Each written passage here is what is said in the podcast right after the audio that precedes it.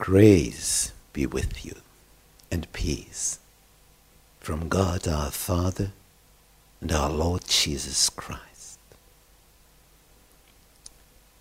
In a series about the history of the Reformation, today, the Diet of Worms, 5021 and we welcome all our visitors in the internet. We go back in time, five, about 500 years, to the history of Germany, the Holy Roman Empire of the German nation. When the new emperor Charles V. He was educated in the Spanish language and he lived in the Spanish Netherlands, in Spain. He was elected in 1519 and it took one and a half years till he arrived in Germany. And this was the time when Luther wrote one book after the other in this window of time in between the election of the emperor and the arrival of the emperor. So Luther had, had time to write, no enemy around. And then, when this emperor at last arrived with all his luxury, he needed to live, what he meant to live, to, to be needed. They wanted to meet in Nuremberg. Every first Diet. So when a new emperor is elected, the first Diet is to be held in Nuremberg. But because of a serious disease. We call it the pest in German. This diet was transferred to Worms on the other side of the river Rhine. So a long way away from Nuremberg. So Worms became a special town in history, although it should have been Nuremberg. About 200 prominent people, famous people in Germany were allowed to come there to meet the new emperor, the new king. Now, the Kurfürst Frederick the Wise of Saxon, he asked the emperor to invite Luther for this diet in Worms. It was, in a way, interesting because Luther had been banned by the Pope. He was excommunicate, excommunicated, and this meant he was no longer a member of the Roman Catholic Church. So, who who can invite someone who is no longer a member of a Christian church? He's an outlaw. But the Kurfürst wanted him to be there, and the emperor agreed. But then the, the Pope was informed Luther the one who is no longer a member of the Roman Catholic Church, is invited to the Diet of Worms to, to meet the most prominent people of Germany. And the Pope was angry, furious, and he asked the emperor to disagree, not to invite Luther. But the Kurfürst, who had been elected as the new king, but refused to take it over, he told the new emperor, You know, you are king, you are emperor of Germany, because I, Kurfürst Frederick, have refused to take the position of the king. So I ask you to do me a favor. Please invite Luther, and I have done a favor for you. You are now the emperor, because I refused. So it was hard for the emperor to, to act in a way without being in consension to the Kurfürst. In the end, Luther was invited, but only for one reason to say, I regret what I've said. I want to take back everything. He was asked to say in Latin, revoco. In all of this, the friends of Luther asked him, they begged him, do not go there. They will kill you. They will throw your ashes into the Rhine. They will burn you as they have burned Jan Hus 100 years before. Although the king had promised not to do him any harm, but the Pope wanted to do him harm. And the Pope was stronger than the Emperor, Sigismund. But Luther said, I want to go to Worms. Even then, when there are so many devils in Worms as tiles on the roofs of on the houses. Interesting aspect. He wanted to go there, although knowing it will be my end. April 17th. 1521. Martin Luther is in front of the Diet. There is a table placed here with the books he has written.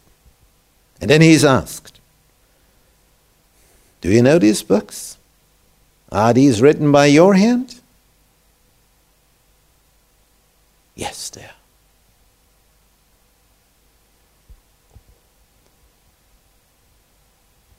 And do you regret having written these books? Are you willing to say, I'm sorry? I, I, I can't, agree, can't agree any longer to this position. Are you willing to do that? Yes or no? And then, to the surprise of everybody, Luther asks, I need more time to think it over. For months he knew to be in Worms and to be asked this question. And now he says, I need more time. And interestingly enough, he, he, he gets more time 24 hours. Now, when he goes back to his chamber, imagine being in Martin Luther's role. It's the last night, maybe before your death. You know, if I say, I stay to my opinion, then I will be dead. And if I say, okay, I'm sorry, I regret, I say the opposite now. What then? Yeah, then I'm alive. But what have I done to my God? He, He showed me the truth. And, and I want to condemn the truth and telling a lie being the truth. How can it be? but they will kill me. But here's the truth. Yeah, but then you will be dead. This is the last night. And Luther is full of fear. He's afraid. Afraid of the future. What will happen? He knows I must stay to the revelation of God. I must stay to all of this what I've written. But but my flesh it is weak and he fears that he falls that he's not strong enough to stay to his former opinion. In this difficult situation, he prays. He prays during the whole night till he gets God's strengthening. That God tells him, You are my son. I will stay to you if you stay to me. This is God's promise for him. And in, in his way, he goes forward. 18th of April, 1521, Diet of Worms. Luther is here for the second time. The same question. Have you written all these books? Yes, I have. And do you still stay to this opinion, or are you willing to say sorry? Ah, it's wrong what I've done. I, I, I will be a loyal member of the Roman Catholic Church again. So tell us, yes or no? In this constellation, Luther asks or answers, is the better word, in a very earnest way for listening to his words. He looks at them and look at his face. The artist, Maximilian Janschen from Austria, he has drawn for one week just a face, a whole day just for the eyes. Look at his eyes. He is not a rebel. He is not one who is proud he is firm and he, he looks into the future. He knows they will kill me, but I will stay firm to that, what God has revealed to me. He knows God's revelation is the truth. He cannot, he cannot say anything else than the truth. He cannot make the lie to truth. And he answers. He's going to talk for an hour. One hour. He just has to say yes or no. And he goes on talking. He's interrupted. He goes on talking. He's interrupted. He goes on talking. At last they, they leave him talking for one hour. Then he is asked to repeat it in Latin because the emperor doesn't understand any German. He is Spanish speaking and Latin speaking. So after an hour, Luther speaks for another hour in Latin. You see how clever this person was, who is able to translate the speech just in Latin, talking in Latin for an hour in this situation, Luther makes it clear that his books are of three different kinds. Books where he described all the misuse the Roman Catholic Church produced in Germany. All these low moral standard they established, that the priests did not do their job, but the opposite. And he says, if I say sorry that I've written about all these misuses, yeah, what would that mean? Should I say that this is okay? That's not possible. The next sort of books, they deal with the wrong teachings of the Roman Catholic Church. Many, many teachings are not in harmony, not in accordance with the Bible. And I wanted to show in which areas, in which points, we, we have to go back to the origin. The origin. We, we can't go on in this false opinion, these false teachings. It's impossible. If I say, sorry that I have written about this, what, what would this mean? Did I did I say yes to a lie? Can't be. In the third third sort of books, I have taken position against my enemies in writing.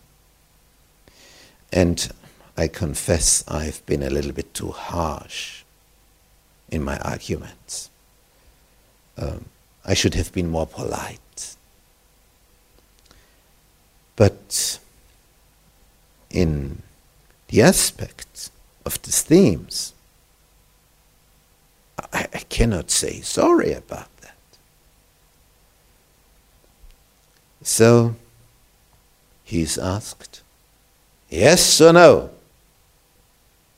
He has talked for two hours now in Germany, uh, in Germany in German language, and in Germany in Latin language. Now, what is the summary of all of this? Are you willing to say yes or no? What's going on now? And then he says, if I am not convinced because of reason or with texts of Holy Scripture, verses from there, that show that I, I have been wrong, in error, I cannot and I will not refuse. I cannot. Here I stand. I cannot do anything other. God, help me. Amen.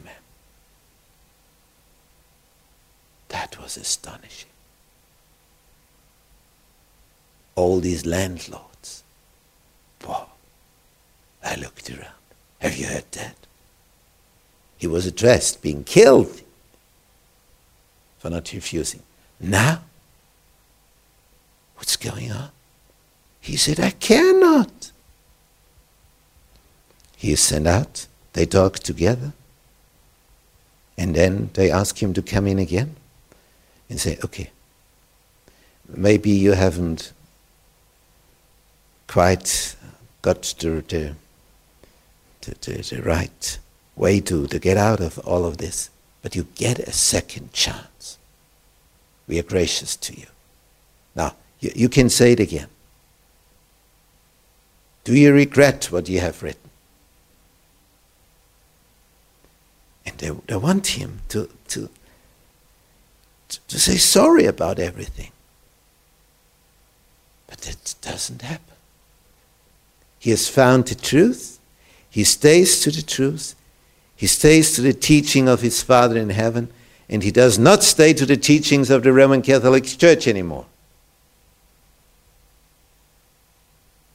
Because of this, they want to kill him at once. They say, burn him on the stake. And the ash, ashes into the air, right, the river. He sent to his chamber, and there, friends and enemies, they appear. And I talk to him. The friends say, Listen, be careful, be cautious. They want to kill you. We cannot help you if you go on like this. Do you see the point? You must be, be different, act differently, in a diplomatic way. You can't just say no. Then you're a dead man. We want to help you, but, but you, you must you must be in a way different from now. Act differently. The enemies, they say, you know, if you do not do what we want you to do, you will be a dead man at once. We will burn you on a stake. Do you understand? So the enemies, they are very strict. They show him you have no chance. And the friends that they, they want him to do in a way the same because they say you will be killed. We, we don't want you to be killed, but, but we can't help you if you go on like this. For one week, friends and enemies try to persuade him, to convince him, to change his mind, to change his opinion. No chance. He stays to his conviction. And then it is decided that he has no longer, Martin Luther, the protection of the state. Anyone who wants to kill him can do so. No police will arrest the murderer. No one. Whoever wants to kill Martin Luther, go on. It's your job if you want to do it he is without protection from the state of Germany. Imagine you are in the position of Martin Luther. Imagine in the news, in the evening, on TV, your picture is shown, your photograph, and then it's announced if you want to kill him, there is one who can be killed, and you will not be arrested. Imagine you are the one. On his way back home, he is accompanied by his colleagues from Wittenberg, professors of the university, theologians, people of the law. And then, on his way back, and um, the emperor said he will not be touched, his life, till he arrives in Wittenberg. That's the way. Worms, Wittenberg. But when he is there, then every safety is gone. And then everyone can kill him. On his way back, when he comes here to the area of Saxon, Luther decides to visit his old grandma. Interesting. He is 37. He knows he will die soon.